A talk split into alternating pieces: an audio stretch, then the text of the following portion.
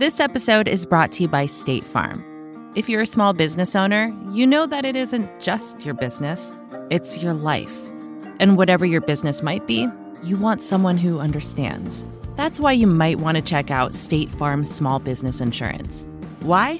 Because State Farm agents are small business owners too, living and working in your community. That means they know what it takes to help you personalize your policies for your small business needs. Like a good neighbor, State Farm is there. Talk to your local agent today. Join Capital Group CEO Mike Gitlin for a new edition of the Capital Ideas Podcast. In unscripted conversations with investment professionals, you'll hear real stories about successes and lessons learned, informed by decades of investment experience. It's your look inside one of the world's largest asset managers. New episodes are available monthly. Subscribe wherever you get your podcasts. Invest 30 minutes in an episode today. Published by American Funds Distributors, Inc. How people feel about you is largely driven by how you make them feel about themselves. And everybody's in kind of a complicated relationship with themselves. And we can have some influence on that. And so if we have a politics that builds people up, that makes them feel stronger and more secure, it will also tend to make them feel more open-minded and forward-looking and big-hearted.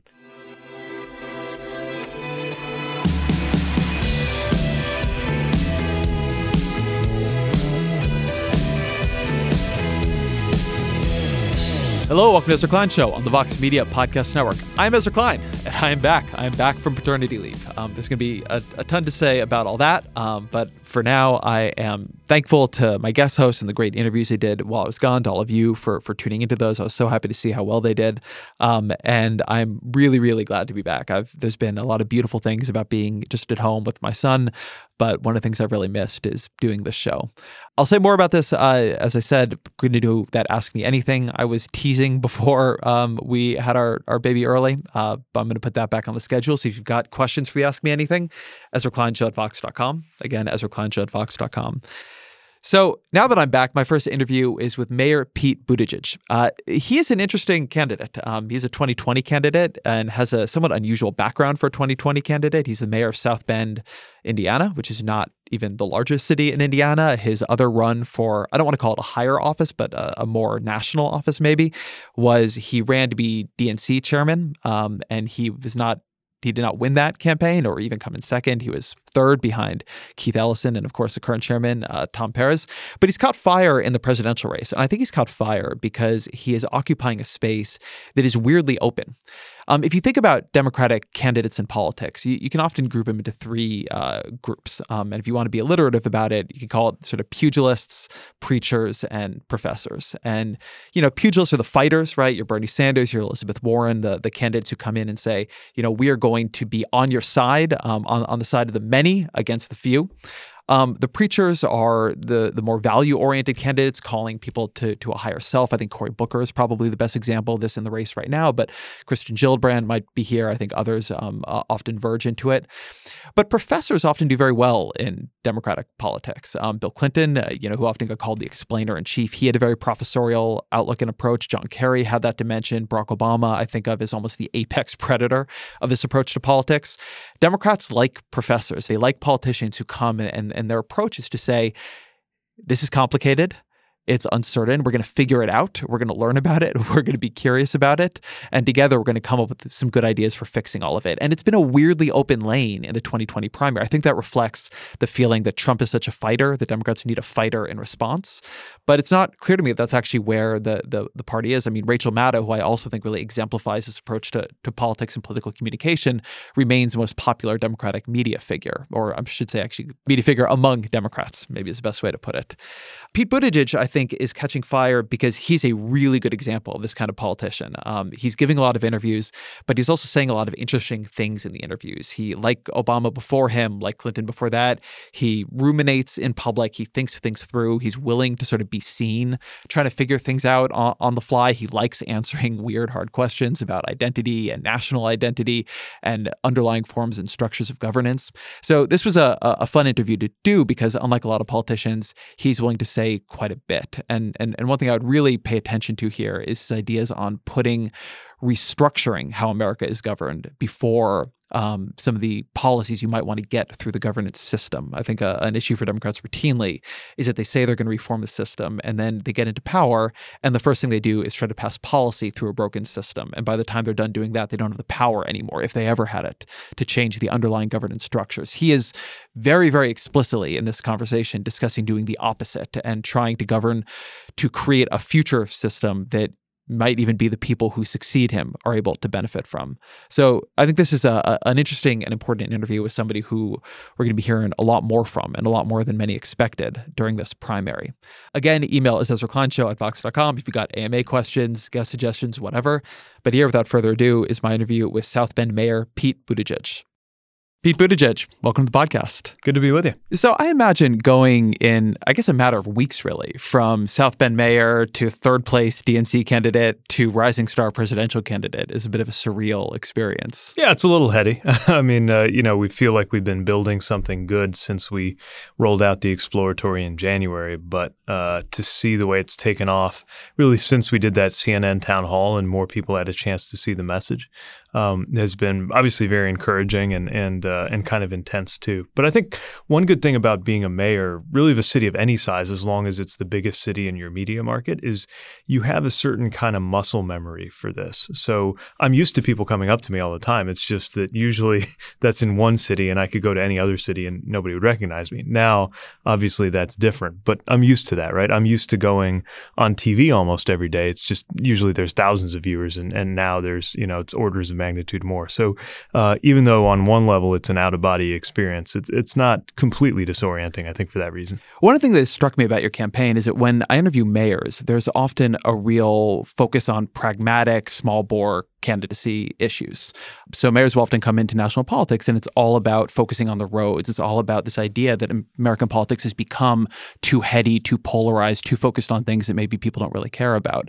And your candidacy, it seems to me, has actually been trying to integrate some much bigger themes and has been pretty comfortable swimming in the waters of big meta-narratives about American politics in a way that I don't always associate with candidates coming from that background. Yeah, I think as a mayor, I've always tried to have a thoughtful relationship between the general and the particular, just because I think you need to have a big picture theory or at least account of things in order to do them well. So, early on, I was thinking about what's our vision or philosophy on, potholes and wastewater and really thought about it and thought about why, the reason we have these kinds of infrastructure really has to do with freedom and meaning for people in the sense that I don't have to know what your meaning of life is. But without knowing what it is, whether it's about scholarship or family or enterprise or faith, I know that you're going to be more likely to lead a meaningful life if you just don't have to think about whether there's a glass of clean, safe drinking water coming out of your tap in the morning, or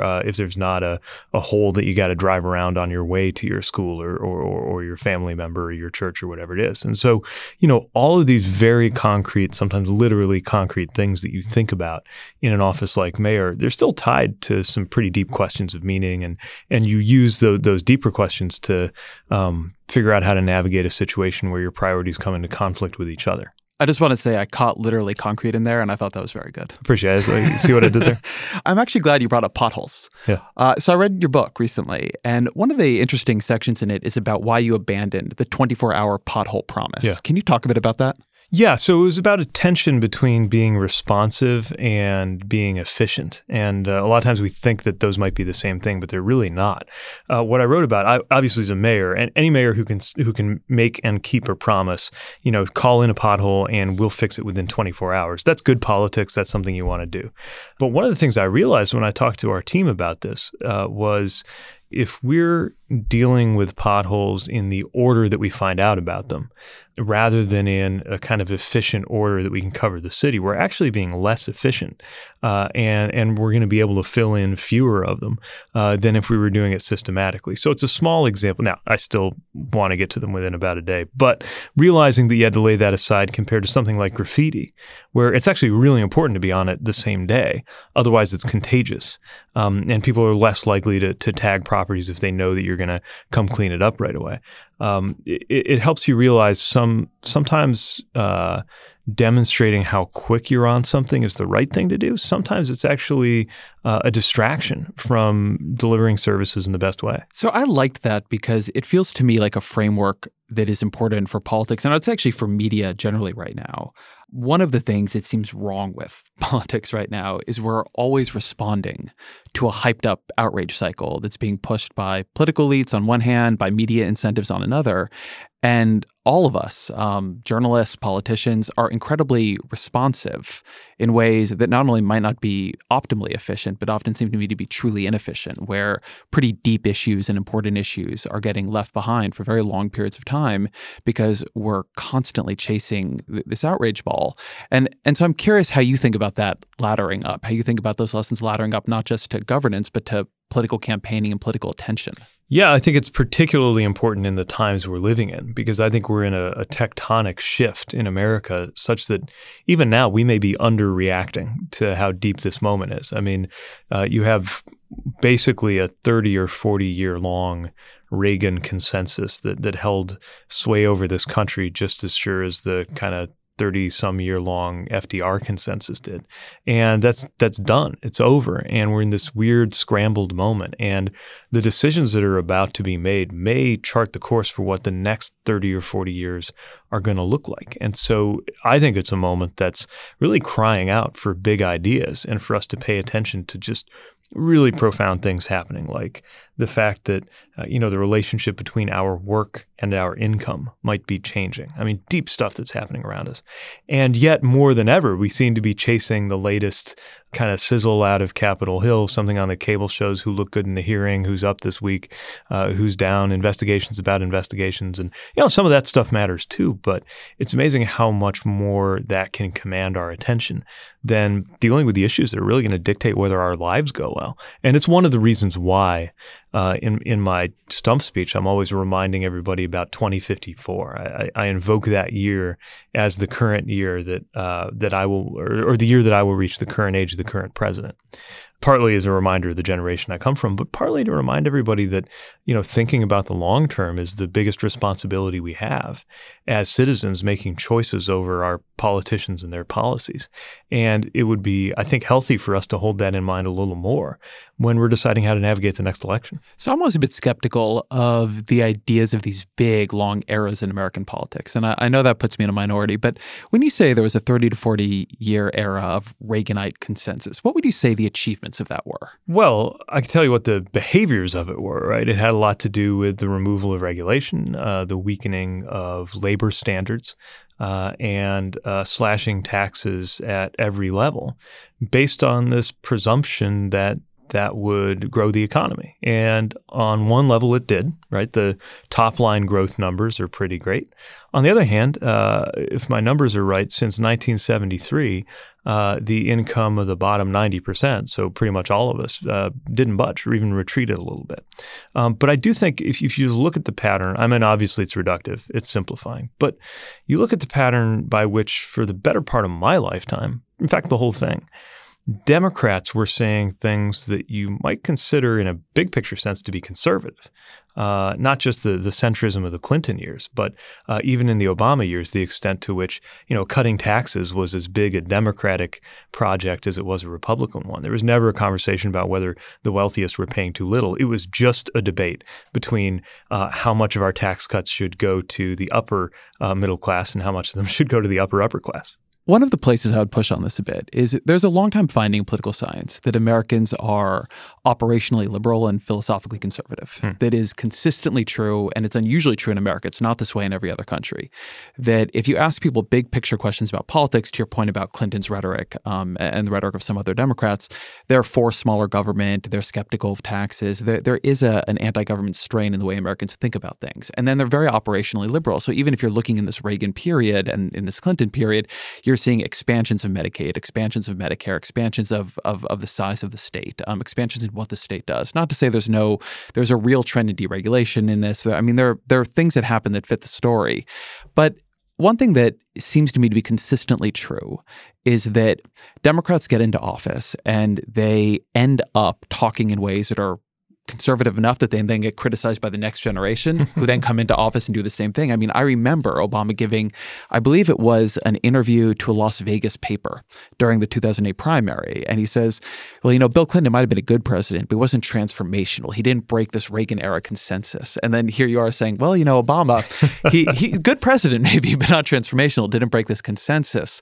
And I wonder how much that is reflecting just an ideological orientation of the American people that both sides end up having to work within. On the one hand, you have a certain rhetorical advantage for conservatism. But on the other hand, as you see, if you read or hear them, they keep governing through these expansions of the state and keep failing to take down things like Obamacare and Medicaid and all the rest of it. And so politics just always feels unsatisfying to both sides because of this fundamental contradiction in the American psyche. At risk of sounding a little partisan, I think part of what drives that is it's turned out some of the liberal policies work so well that you can't actually take them apart without a major cost. The problem, of course, is that conservatives are slow to withdraw successful policies, from whether it's ACA or Social Security, successful liberal policies.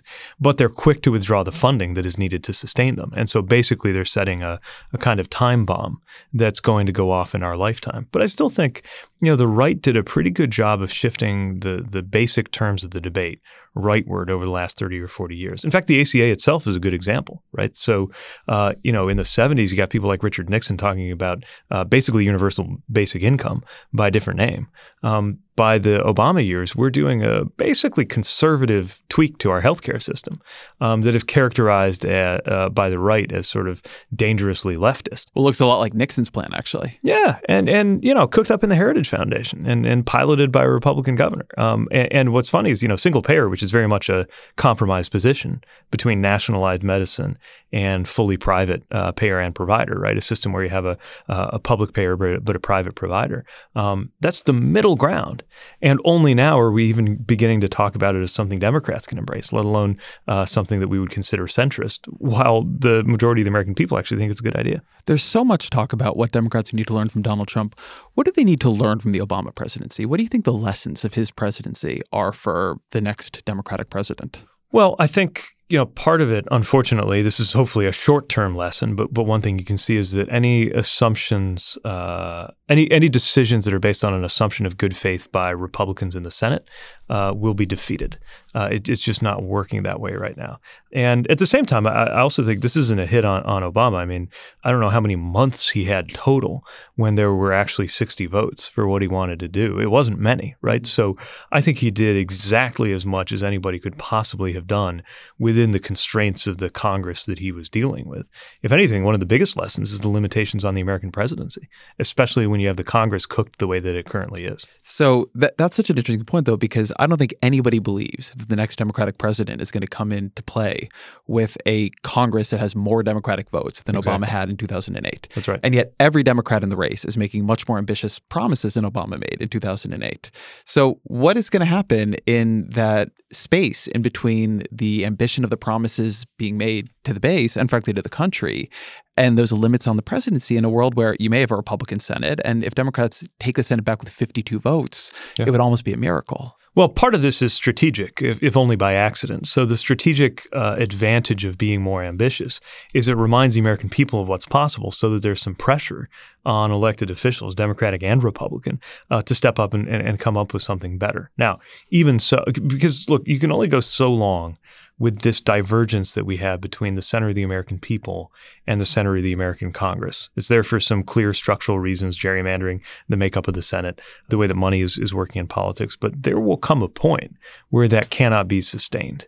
I actually think, in a weird way, that point came and the result of it was Donald Trump, which is not exactly a corrective, but it was a consequence of the fact that people watched their government drifting further and further away from them in terms of what it would deliver and even in terms of what it would entertain, right? A Senate where broadly popular ideas won't even come up for a vote. And the result is people reach the conclusion that the democracy, the system is broken, and then went with whoever appeared most likely to kind of blow up the system. Now, There's a more narrow tactical question, which is what is the next president supposed to do? And it's one of the reasons why I think rightly the filibuster is coming back on the table, because in the Senate as it is, there's just no way to believe that a Democratic president can get anywhere when it requires 60 votes out of this Senate in order to do anything remotely ambitious. There's an observation, I think it's Ron Brownstein's, that the problem in American governance is we have parliamentary-style parties but not parliamentary-style rules. Mm-hmm. Do you think there's truth to that? To some extent. I mean, obviously the checks and balances are doing us some favors right now, so I'm loath to chuck them out the window. But there is that contradiction there, right? Now, maybe over the long run, that has a moderating effect that we should be glad for. And it creates some tensions that I think can be very healthy in the way that the president and the Congress need to interact with each other. But again, I think the thing that's really thrown it out of balance is just how unrepresentative the Congress can get before you really look at the system and find it broken. I want to point out something in the two answers you just gave, because I see this a lot among Democrats where there's a tension between the idea that the paralysis in the system is moderating and that it's radicalizing. On the one hand, there's a view, which I think makes sense, that the veto points, the filibuster, they create over time a moderating force in the system. Donald Trump cannot do a bunch of things that he would have otherwise been able to do because he did not have 60 votes in the Senate. On the other hand, I think it's conventional wisdom among Democrats, and I generally agree with it, that the consistent experience of the American people electing politicians they're excited about who have a plan for the future and then watching those politicians fail to deliver is radicalizing and then leads to people like Donald Trump who blow up the system. And so there's something there that I think for Democrats to come up with a theory of the future, they have to decide which of those they think is a more important force. I'm not saying they both can't be true, but you can't protect both of them simultaneously. Yeah, I think that's smart. I think if anything, the moderation came from the relationship between the two political branches and the judiciary, which tended to be, especially when you had folks like Souter and Kennedy really thinking for themselves and acting outside of predictable partisan patterns, tended to have more of a moderating quality, I guess, than anything going on in the dynamics between the House, the Senate, and the president. It's a good point, and again, I think the upshot of it right now is that we have this really disordered system producing some pretty radical outcomes, not just the rise of Donald Trump, the fact that a lot of independents that we used to assume were centrists, having narrowed down their choices to either Bernie Sanders or Donald Trump, right? Showing you that there's something far beyond kind of traditional patterns of ideology to explain how people look at what's happening around them, get pissed, and then decide they want to burn the house down. So what's your theory of the system? I think you're somebody who's thoughtful about the dangers of going through a campaign where you promise big things and then fail to deliver them. So if you're elected president, what is your theory of how you don't end up having been somebody who overpromised and underdelivered? Well, I think you have to view the right kind of scale to view a political project, like a presidential campaign, even a long shot presidential campaign, is that is not smaller than a presidency, it's bigger. And so, I'm under no illusion that some of the things we need to do to improve the system, from the structural reforms I've called for, Electoral College reform and perhaps Supreme Court reform to make it less political, to the policy moves we have to make. I'm under no illusion you can do that in 4 years or even in 8. But we have to create we have to begin and then create the room to do that. Again, I think that's what conservatives did very effectively, raising ideas that were preposterous in the late 60s and mainstream by the late 80s, because they weren't afraid to chip away at that consensus and really shift it over time. And so I guess my theory of the system is in addition to the things I think you need to do to our government to make it more representative, to have a Congress that's more likely to reflect the American people and to have a Supreme Court that's more likely to be in line with where the American people are.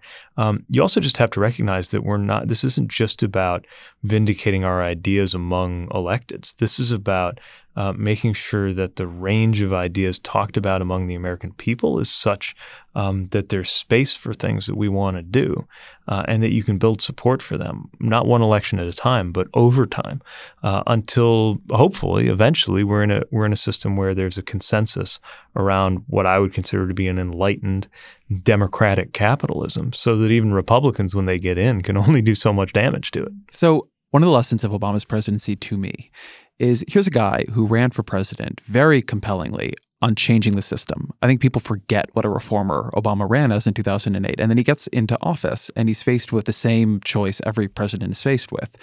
He's got some big ideas about how American politics can be better, but he's also got a bunch of ideas about how everyday life for Americans can be better. And he's got limited attention and political capital and staffing and all the rest of it. And so the energy goes into how can you pass, first stimulus and dealing with the economic emergency they had, but after that, healthcare reform, tax reform, the set of things they wanted to do. And every time that happens, the things like campaign finance reform and, gerrymandering and automatic voter registration and that basket of anti-corruption and pro-small d democratic ideas, it falls by the wayside. Mm. And you talk in your book about recognizing that as mayor, what you bring to the job is the ability to spend political capital. Yeah. So would you decide to spend political capital faced with that choice, not on the tax plan, not on the healthcare plan, but instead on a knockdown, drag-out fight to change the nature of the Supreme Court or to change how American elections work? Again, I think this is the difference between somebody coming in 2020 who's thinking about 2024 versus somebody who's thinking about 2054. So to me, yes, it's worth that because we're talking about setting the terms of the debate as they will play out for the rest of my life. Now, again, this is not a knock on the Obama administration. Guy gets in there, the house is on fire. And I would argue, even if there's some disappointment on the left, that extending healthcare to millions and reversing what was on its way to being a Great Depression is not bad for a few years' work. But I do think that in a way that wasn't as obvious then, these structural things have risen to be the absolute top priority. And the kind of horror show that is Washington today is the evidence of that, we would have not have thought. Democrats thought the reelection of George W. Bush in 2004 was apocalyptic, right? I think had we been aware in 2008 that conditions were building that would make it possible for someone like Donald Trump to get elected in 2016, some of these structural reforms might have rocketed to the top of our list, even as we were wrestling with the Great Recession. So there is a tendency whenever people hear discussion of structural reforms to say power grab. Mm-hmm. Right? If a Democrat is talking about Electoral College reform, if a Democrat is talking about court reform, there seems to me to be a dangerous dimension of how American politics has fallen now that there is a consistent disadvantage for the Democratic Party that creates a cleavage where Democratic reforms, small d Democratic reforms, become big D Democratic power grabs in the minds of many.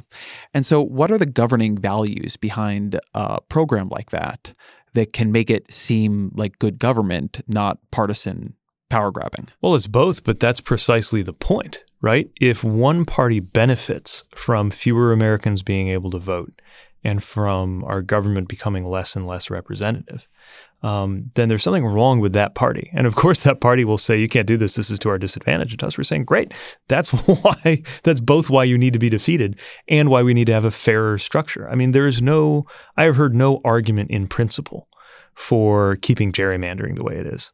The arguments in principle for keeping more corporate dark money in politics they exist, but they are, I would say, unconvincing at best.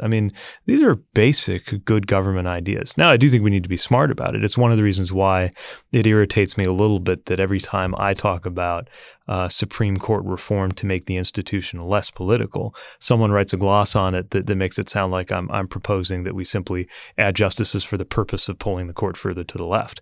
Now, I'm interested in things like perhaps actually, I think I first saw it outlined in a Vox piece about where it's you great, have great website. There are alternatives from rotating people up from the appellate bench to having 10 of your justices selected politically, but having them be part of a court of 15, and 5 of them have to be selected by a unanimous consensus of the other 10, right? Those are much more interesting to me than saying, well, I'm a Democrat, I want more Democrat-appointed justices, so let's make it, 13 or 15.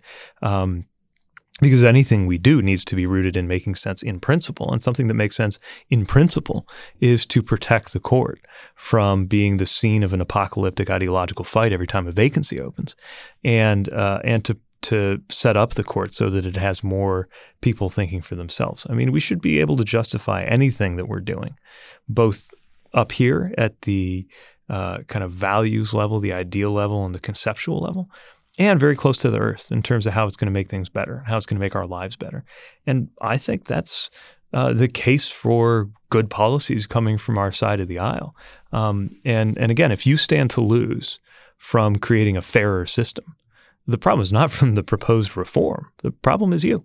So one of the things, though, in terms of who stands to lose is part of your political framework has been the Democrats have forgotten much of the middle of the country, that they've become either too captured by or too identified with coastal liberals, basically. Mm-hmm. And that part of what you're going to bring to the party is an appreciation for smaller cities, for states Democrats have abandoned, have stopped talking to.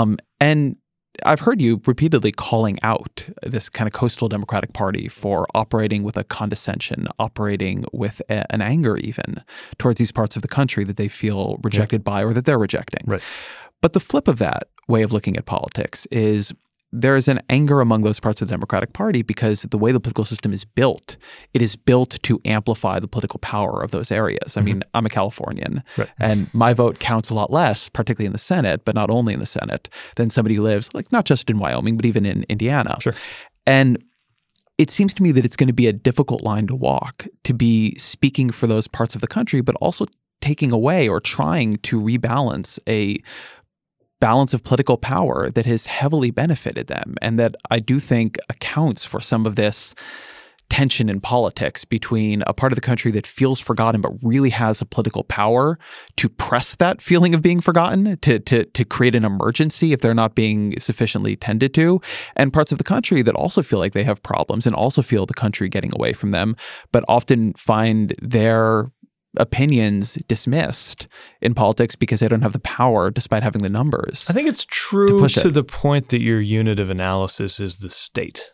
But I actually think the state has become the least relevant of the three levels of government for most of us. I think we all have a very strong sense of the country we live in, and we all have a very sense of the community, a strong sense of the community we live in, whether it's a rural county or whether it's a city. States matter. Obviously, our country is composed of them. But are my interests really any different from the people 6 miles from my house who are in Michigan? And if so, is it important to put more of a thumb on the scale for my vote than for theirs? And how does that actually make me better off? And you could argue that actually it's in many ways, not all, but in many ways, the less populated, politically redder areas have been among those that have suffered the most from a kind of complex of power that has led to a lot of concentration that we don't talk about this much, but the same kinds of things enabled by regulatory capture in Washington, the same kinds of patterns that have us worried about tech companies becoming too monopolistic, powerful, and concentrated. It's exactly what's happened to ag companies that have become monopolistic or concentrated or powerful and is making life tougher in a lot of rural areas too. So, I get that there's some rationale to making sure, and the structure of the Senate, of course, is the biggest example of this, that less populated areas have their voices heard. But I'm not sure that most residents of most sparsely populated areas are materially any better off because of the distortions that have been built into our system, especially when it comes to gerrymandering, which doesn't really make any of us better off. So I'd agree. I'd very much agree with that in general. But the problem with making the kinds of reforms you're talking about is that it forces you to confront the state-based dimensions of American politics. I mean, the Electoral College treats us as states, and the Senate, of course, does. Gerrymandering and sort of geographic representation in the House and in other ways, too, has a different gloss on it, but it's a bit related. And I guess this gets to one of the underlying questions I often have about politics, which is we have a lot of fights that materialize rhetorically, right? Mm. Coastal liberals versus heartland voters, that kind of thing.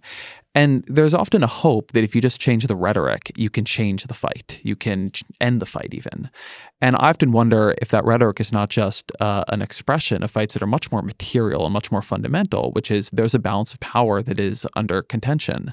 And that if you begin to go right at that balance of power, you're going to have a lot of groups that say no. So, I mean, a good example of this is a couple years ago, you had the rise of this national popular vote compact where state after state was joining into an agreement that would have basically obviated the Electoral College without making constitutional reform.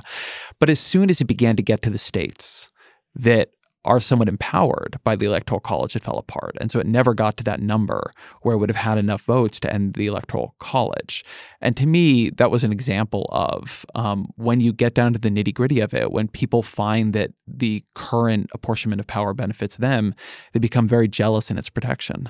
Yeah, but I think the people who have found that the current system of power benefits them are, you know, party chairmen and state legislators, not actual people in the sense of, you know, most Americans think it would be a good idea that the person who gets the most votes ought to be president.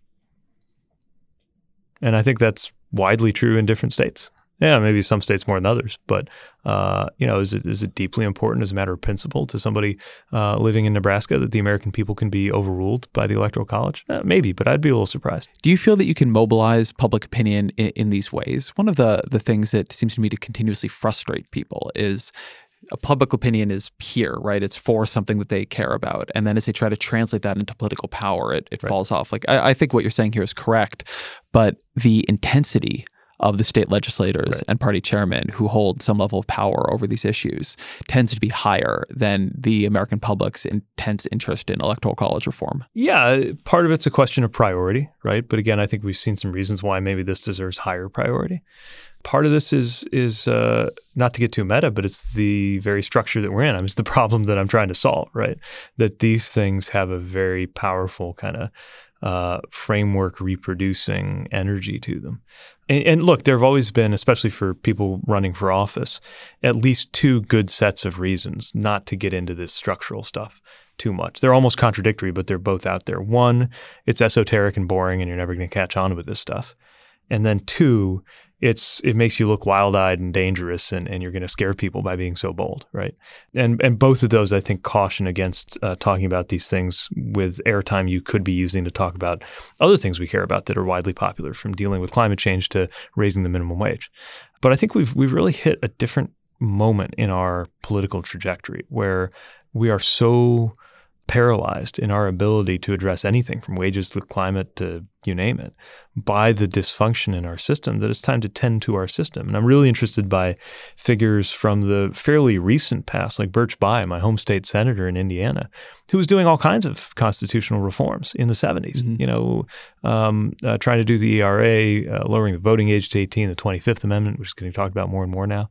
And even the ones that didn't make it, like the ERA, you know, that fight basically led to Title IX. I mean, a lot of good comes from taking on these structural battles. Now, I'll admit that the only time in my life I've seen any candidate for the presidency get much traction with the process argument would be John McCain, and how a lot of smart college students, for example, were really drawn in by how he was talking about campaign finance reform in 2000. But if there was ever a time to say, hey, the system's broken, I get that, and here's some ways to fix it, I would think it would be now. Did you know the Capital Ideas podcast now has a new monthly edition hosted by Capital Group CEO Mike Gitlin? Through the words and experiences of investment professionals, you'll discover who was their best mentor, what's a mistake they made that changed their approach, and how do they find their next great idea. Subscribe wherever you get your podcasts. Published by American Funds Distributors, Inc.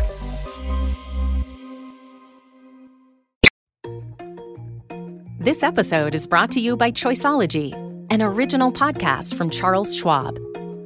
Choiceology is a show all about the psychology and economics behind our decisions.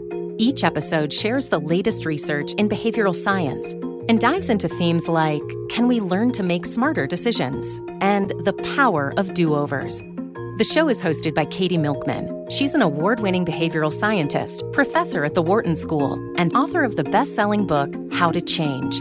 In each episode, Katie talks to authors, historians, athletes, Nobel laureates, and everyday people about why we make irrational choices and how we can make better ones to avoid costly mistakes. Listen and subscribe at schwab.com/podcast or find it wherever you listen.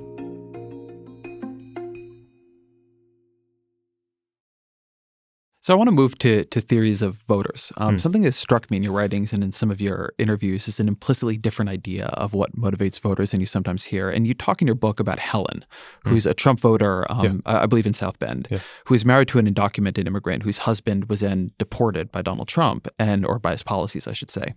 And you write, quote, "Many responded judgmentally towards anyone, especially Helen, who could vote for Trump and then be surprised by this sort of outcome. But to do so is to assume that voting is about ideology and policy analysis rather than identity and environment." Could you unpack that story a bit and what you mean by that? Yeah. So this was a story that came to my attention and wound up getting a lot of national attention. We had a guy, he lived in our community, undocumented, from Mexico, been there for probably 20 years. He was in Granger, which is right by South Bend, very conservative area. And he owned a restaurant, kind of a diner. People loved him. Community loved him. And he went in every year for a checkup with ICE. He was trying to get toward his green card. And first year of the Trump administration, he went in like he always did, and he didn't come out. And he wound up getting deported. Now, the really striking thing was that people were furious. The people who came to eat at his place, people who knew his family. And they were all conservative. Most of them would have voted for Trump, including his wife, Helen, who is a U.S. citizen. And what I realized there was, they were as outraged as I was by what happened to this guy. He was a good guy, nothing, not even a parking ticket, I think, against his name. And obviously a lot more harm was done by his deportation, especially for his family and his kids and our community, than was done by the fact that he was there undocumented. And, what I realized was that they were not getting up in the morning thinking about Republican ideology. This was a corner of our community where being Republican was synonymous with being respectable. It's just as it is probably for maybe Democrats in the Bay Area sometimes. You just, it's a social thing. It's kind of understood that's, and if that aligns with a media diet where all you're getting is conservative radio and Fox News and that kind of thing, what they might think of us politically are the kinds of things that if I thought that, I'd be hesitant to break bread with a Democrat myself. What is your definition of identity politics? I think identity politics usually is it's not even a noun, it's an interjection. Like, it's used to wave away any kind of discussion about our identities, or it's used derisively by people who don't want to go there. Look, at its worst, it can be a lot of different ways of saying you don't know me, and different people from different groups that have had different patterns of exclusion, all being mistrustful of themselves as well as majorities, because we've all been hurt in some way, and it just fragments the hell out of us. Right now, I would argue that we're experiencing peak white identity politics as practiced by the White House.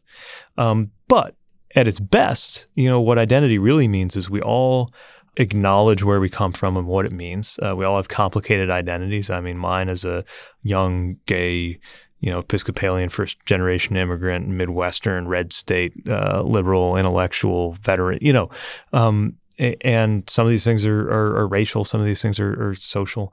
And the more we think about what our identities mean to us, the more we can use them to build solidarity with other people and understand where other people are coming from. Not because I can align exactly what it's like to be gay with what it's like to be, I don't know, a trans woman of color. Like, I have no idea exactly what it's like. But we can use different experiences we've had as ways to, I think, form up a sense of common cause. And in that sense, I think being more rather than less conscious of the identities that are attached to our stories can be a very healthy thing. How does that then inform an actual political strategy? I mean, when you say that Helen and others, and I think this is true, it's not just true for conservatives, I think it's true for liberals.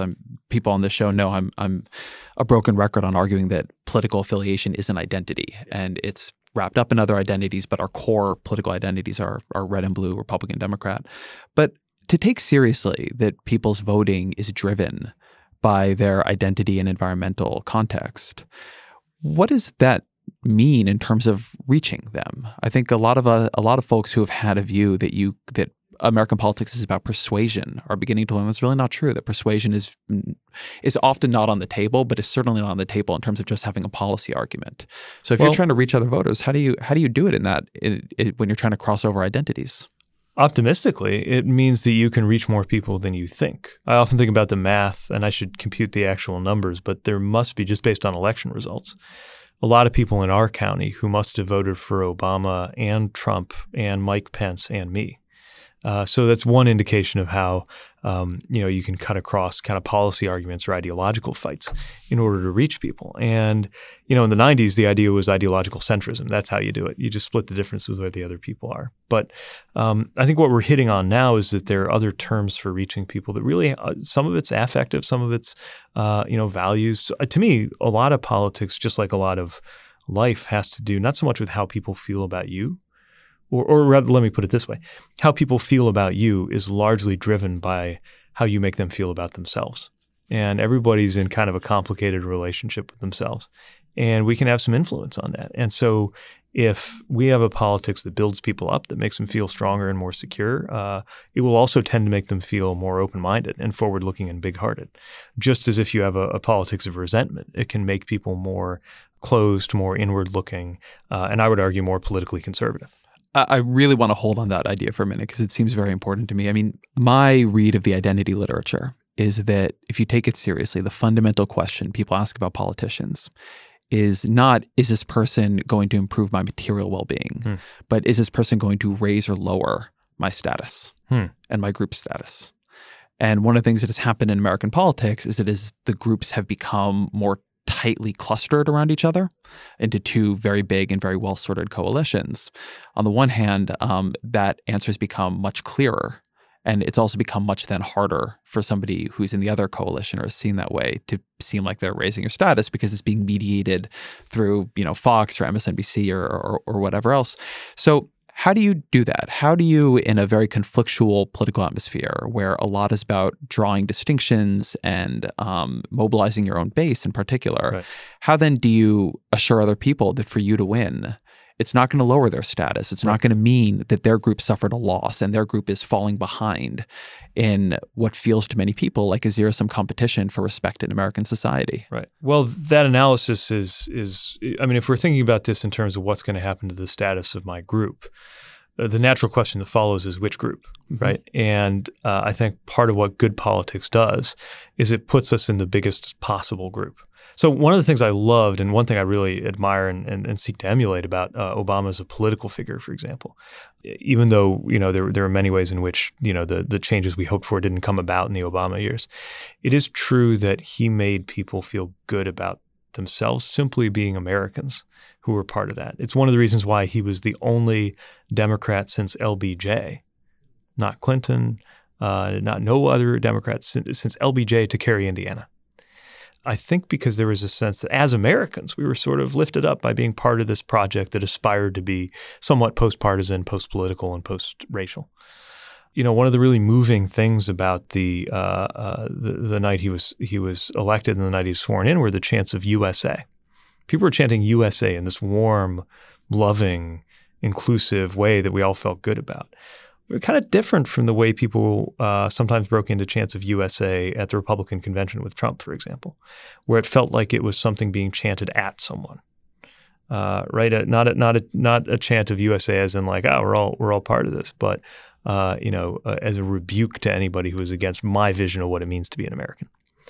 And so I think the project is to make the group in question as big as possible. Now, the great irony when we do tie this back to material life and to policy is that one big group you might talk about is the 90% of us who economically didn't really get anywhere despite the tremendous growth in the American economy over the last 30 or 40 years. And I think that group has cleverly been carved up by people who peddle other group definitions, smaller ones, as sources not just of identity but of resentment. So is there a vision of national identity that you think Democrats need to embrace that they haven't? Or is it a vision that they have embraced but haven't communicated? Well, one implicit one that I think we need to double down on and communicate better has to do with process. Now, this sounds a bit strange because usually when we talk about identity in its most aspirational sense, we're talking about arousing emotions and creating a deep feeling of belonging. People are always excited to move a conversation to process. But look, in a way, that's what American identity is. I mean, think about it this way. We have this word un-American, right, which is often used in abusive and terrible ways. But just the fact that that word exists is interesting because it's usually said of somebody doing something in politics or saying something in political or social debate. It's hard to think of something that could make a person un-French or un-Japanese. I don't know if they have those words or not. But if they do, it's probably about, probably ties back to an ethno-national identity, right? And, you know, maybe it's un-French to renounce butter, right? I mean, it has to do with culture. Mm-hmm. For us, I mean, being American has a lot to do with, maybe mostly to do with process, in the sense that ours is a political creed. Like the thing that makes America, America, our self-conception. The only semi-convincing justification for American exceptionalism, for example, is this idea that America represents a way of governing, a way of doing things that makes us all better off. And it's a combination of our economic commitments and our democratic commitments. But I think ultimately, most importantly, it's our democratic commitments. The idea of how we choose our leaders makes us who we are as a country. And so I'm all for a stronger vision of Americanness. I will even, you know, a bit contra others on my side of the aisle, be glad to talk about American greatness.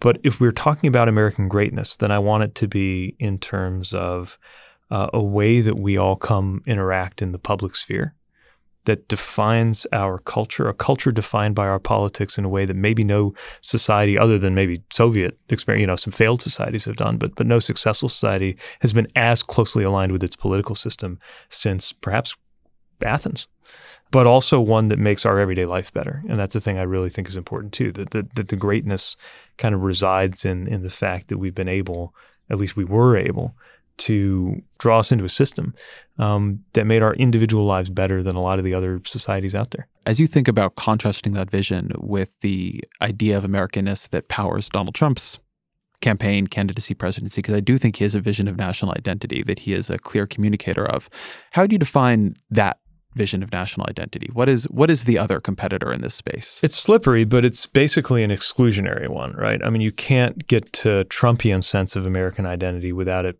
being about what you're not, or being about all the people who can't come in. That, you know, if you're, I mean, implicitly, sometimes if you're black or brown, but certainly if you're an immigrant, you know, different features about you, then you don't get to be as American as I am. And that, of course, is the essence of white nationalism, which is the worst kind of nationalism that our country could be practicing at a time when there's actually a comparatively healthy Americanism out there that looks at what is best in our society as the basis, not a race, not an ethnicity, but this kind of social compact we have among us is the thing that makes us, the thing that we all have in common as Americans. One of the things I've seen you trying to take back in this conversation is the language of freedom. Mm-hmm. Can you talk a bit about your conception of freedom? Yeah, this is very important to me because I think we've allowed freedom to be monopolized as a theme by conservatives. And when I think about freedom, I think about freedom to proactive freedoms.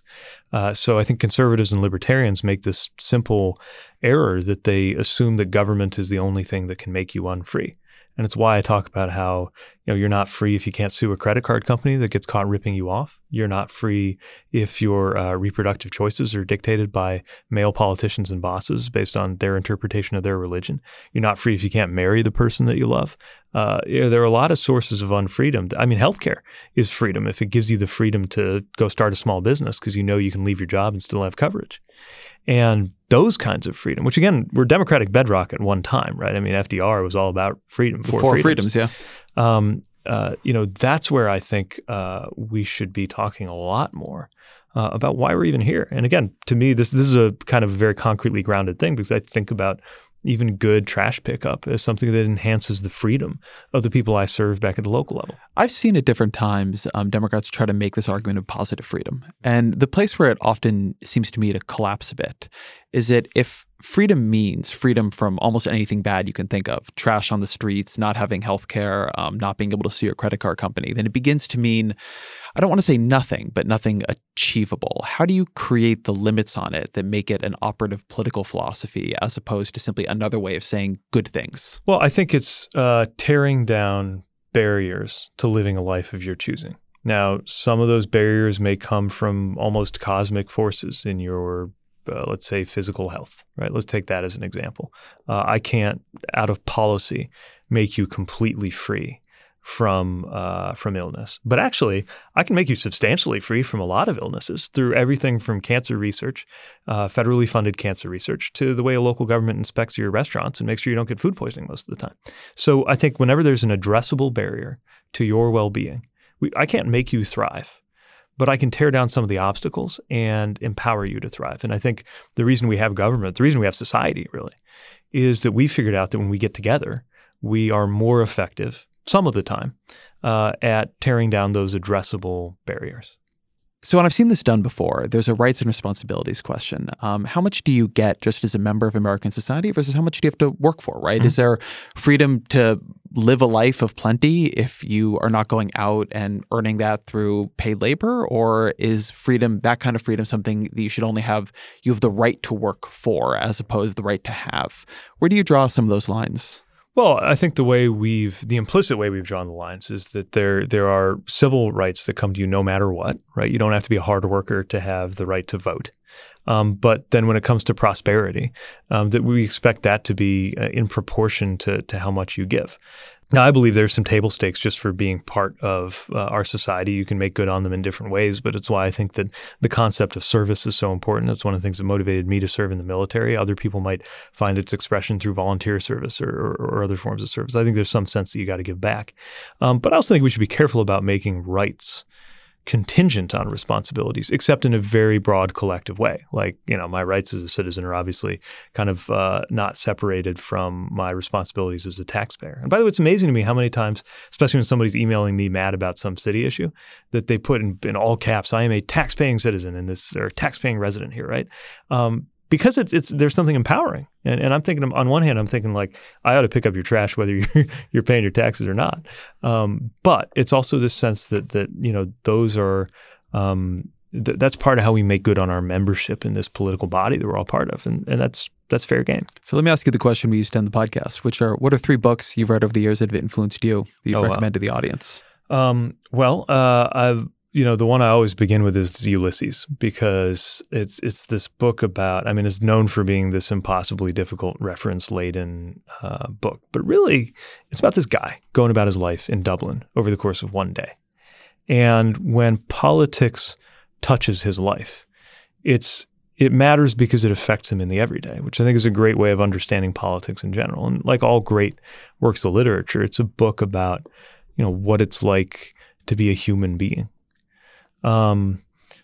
On my bedside, I got a copy of Gracian's Manual. This was a 17th century monk who gave advice to people working in the court. It's just a reminder. He's got all these little kind of aphorisms that reveal that the way people behave in, you know, whether I'm thinking about people on the city council in South Bend or people in the DNC when I'm entering a presidential process is not that different from the way people behaved in 17th century Spain. And so it's just a reminder of you know, kind of how universal some of this stuff is.